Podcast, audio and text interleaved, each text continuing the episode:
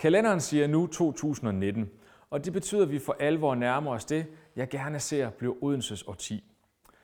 For 10 år siden var Odense mærket af finanskrisen. Som gammel industriby blev Odense ekstra hårdt ramt. Mange mistede deres job.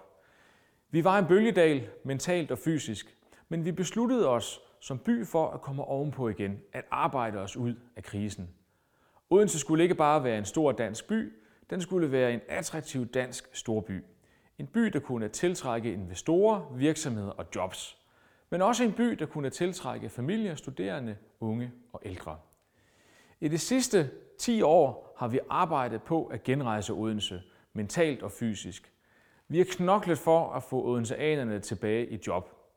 Vi har igen prioriteret den nære velfærd, og vi har sat gang i store projekter som letbanen og omdannelsen af Thomas B. Triesgade til en attraktiv bymidte. Kort sagt har vi lagt fundamentet til Odenses årti. Odenses årti betyder for mig, at alle skal med. Derfor har vi prioriteret velfærdsprocenten. En skattestigning på 1 procentpoint, der udelukkende går til flere hænder, der hvor de har den største betydning.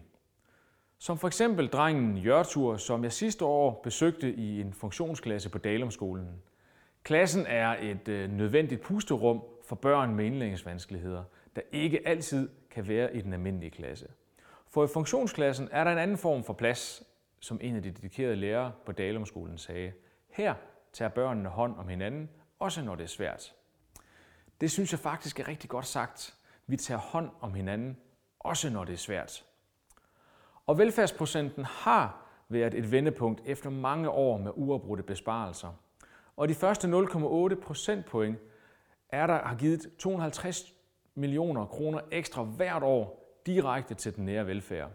Det svarer indtil videre til knap 500 medarbejdere i børnehaver, på skoler, i hjemmeplejen, på plejecentre og i tilbud til mennesker med handicap. Vi skal helt i mål med velfærdsprocenten, og vi skal fortsat skabe job og hjælpe ledigheden ned, så vi kan bruge flere kræfter på velfærd og færre på forsørgelse. Velfærd er også at have et arbejde. At have en fælles hverdag med gode kollegaer og få overskud økonomisk og personligt. Derfor har vi allieret os med virksomheder, fagforeninger og uddannelse. Vi har investeret i at bringe flere ledige og virksomheder sammen.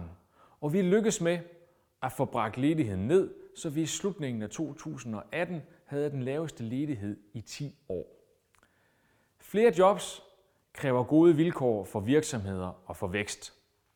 Vi skal investere i at gøre Odense til en attraktiv by at drive virksomhed i. I Odense har vi ud af krisens skygge opbygget et af verdens førende miljøer for udvikling og produktion af robotter. Odenses robotvirksomheder udvikler i dag nye robotter, som kan arbejde sammen med mennesker og ikke bare afløse dem. Det er ny teknologi, som kan tage sig af opslidende gentagelser ved samlebåndet og i stedet sætte medarbejdere fri til at fokusere på helhed og kvalitet. Der er lagt grunden til et fynsk eksportvæv-eventyr, så Odense robotvirksomhed, Odenses robotvirksomheder i dag har over 3.000 ansatte.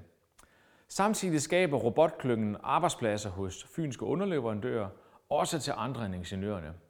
Og robotklyngen sætter os i centrum for en global industriel revolution. Vi har derfor allerede nu sat os det nye mål at skabe verdens førende robotklynge i Odense. At gøre robotter og teknologi til en del af byens DNA. Vi har i det hele taget knoklet for at skabe bedre rammer for vores virksomheder. Det har givet resultater. To år i træk er der skabt mere end 2.000 nye private arbejdspladser i byen. De gode resultater har givet os en ny optimisme og mere selvtillid, givet os mod på mere. Måske er det derfor, at flere unge nu taler om Odense som en god studieby, som en by, hvor de kan forfølge deres karrieredrømme. Derfor, at flere erhvervsfolk taler om Odense som en by, de gerne vil drive virksomhed i. Og derfor, at flere seniorer taler om Odense som en by, hvor den tredje alder giver mening. Så Odense vokser. Der er stadig mange ting, vi skal nå, før vi er, hvor vi vil være. Men vi har brugt de sidste 10 år godt på at lægge et stærkt fundament. I Odense så 10 skal vi bruge de stærke fremskridt til at gøre en forskel.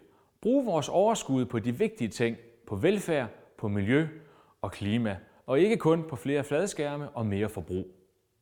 Odense skal være en grøn og bæredygtig by.